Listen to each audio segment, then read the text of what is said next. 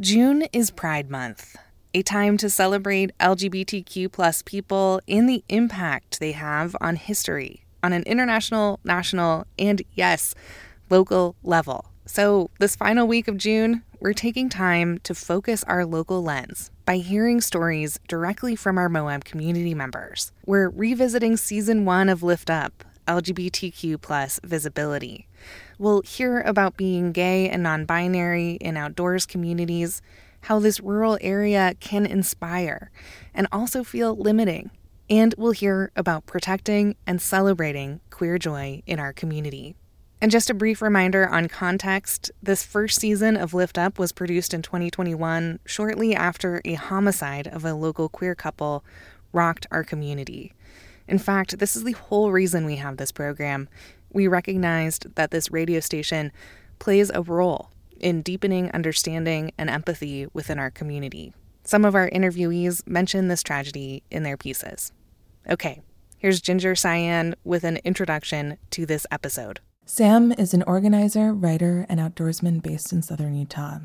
His work seeks the connection and coincidence of progressive leadership, rural autonomy, and community resilience.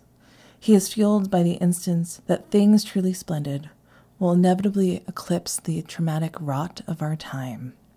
May it be our job to amplify and perpetuate all the very good things we live among.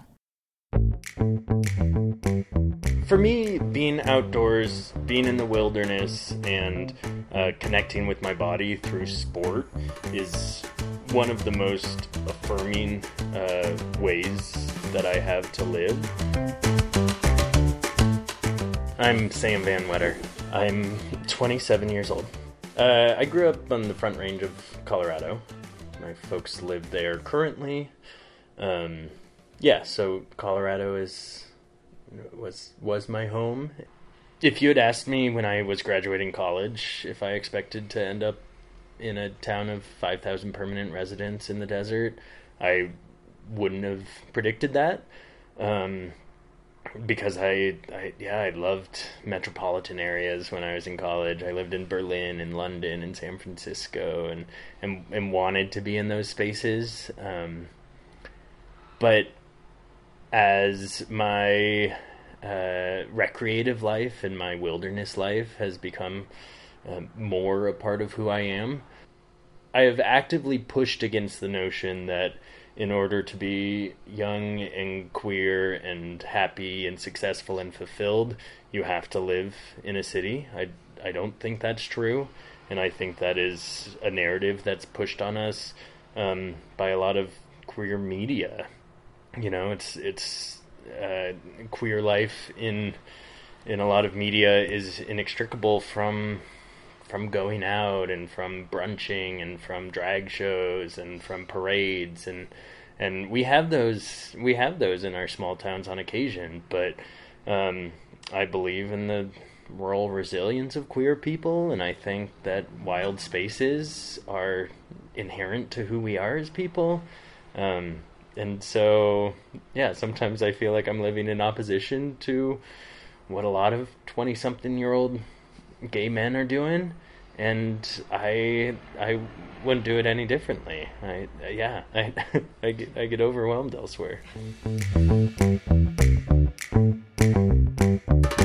Finding spaces where where the possibilities of where our bodies can take us are far greater than the limitations that gender sets on us, that can create an open space of expression and of freedom. Um, and and I mean, the desert is gay as hell. It's like, yeah, I think mountains are for are, are for people who like want to get on top of something. You know, they're like, I want to get up and I want to get a view and I I want a peak bag and I I need the summit. Whereas deserts are for folks who want to know something deeper and want to want to explore canyons and want you know and want to want to uh, let themselves become a part of a landscape rather than just getting on top of something.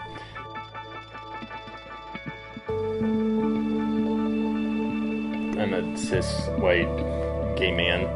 Um, I identify as queer, but um, I, I find that to be an umbrella to stand under. whereas if I'm checking a box, I am gay. Um, and my self knowledge, my public knowledge, kind of went hand in hand. I've been gay for a really long time. I came out to my parents when I was 13 years old. I had a first boyfriend around the same time. I went to a fabulous uh, arts magnet school in middle and high school, and um, it was just, I mean, it was, it, it, it was.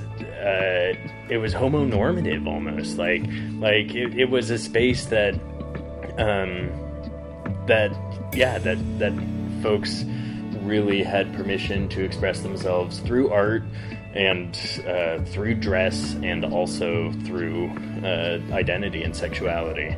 Um, so I had access to that self knowledge from a really early age, and that is certainly a privilege that I have um, that I have benefited from. I've worked in the ski industry. I've worked as a guide. Um, I, I, yeah, I, I spend so much of my time uh, doing activities that kind of ex- exist in the cult of male heteronormativity. You know, uh, my my favorite bars and my favorite ski towns are not are not queer places. They're not places that I look around and I'm like, oh, I could go home with someone tonight because my my default assumption is that that most most all men and woodies on any given night are gonna be it's gonna be a straight guy like it, it's it's not it's not something that i can assume about people so every once in a while i'll end up in denver and uh, san francisco for pride or for for a, some event like that and it is it is a great relief to walk into publicly homonormative spaces to hit on people without uh, the threat of rejection or worse.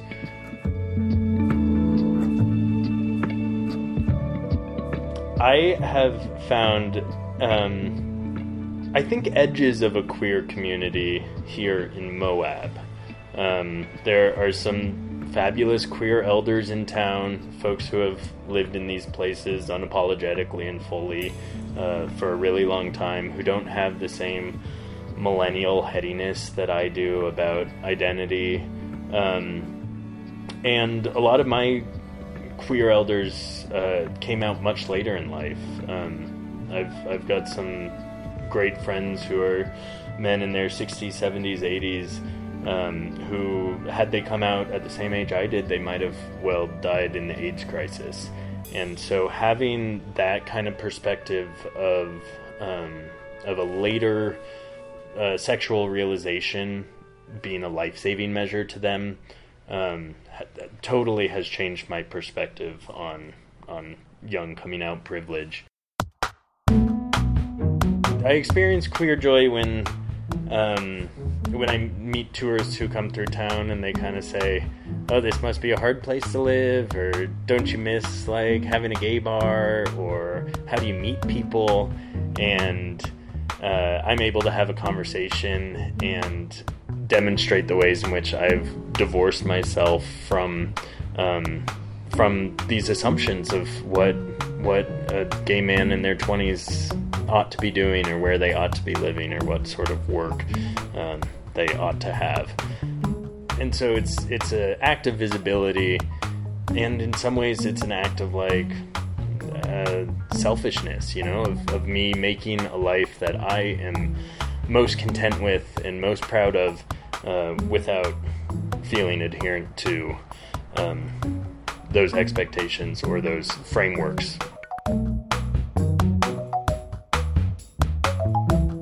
I find moments of queer joy when uh, people come out to me on chairlifts, and that's happened to me a couple times where uh, either people I work with or people I ski with regularly are like, "Hey Sam, just so you know, this is something I'm learning about myself, and I'd like you to know too." And that that's that's super meaningful. That makes my existence in these spaces. It, it validates me in a way that um, I don't I don't wish to center it on me because it's their journey. But the fact that they feel an ability to share that is is really is really touching and special to me. In terms of rural organizing, I think my queerness has informed my work because I believe in rural autonomy, and uh, that's something I work for. I believe in food sovereignty, um, and I believe in representation. And sometimes that is purely uh, something that's on a ballot. You know, the the uh, in our in our work, we are working to make sure all all folks who speak Navajo can get a ballot in Navajo but it also means that that folks can vote for and fight for issues that will help a broader swath of people rather than just people who look like you, live where you do, um, and think like you do. I think more than anything, my queerness has allowed me to um, work harder for the things that I want and the things that I want all folks to have access to, um, and and it's allowed me to use my privilege in a way that um, expands far beyond myself. I think uh, radical acts of visibility are only possible in places where where we are not the norm and we have to lean into that and, and make that a part of our daily lives, not just something that's celebrated a month of the year. Um, yeah, so dance harder, hug your friends harder, um, yeah, be less apologetic, and and goodness will follow.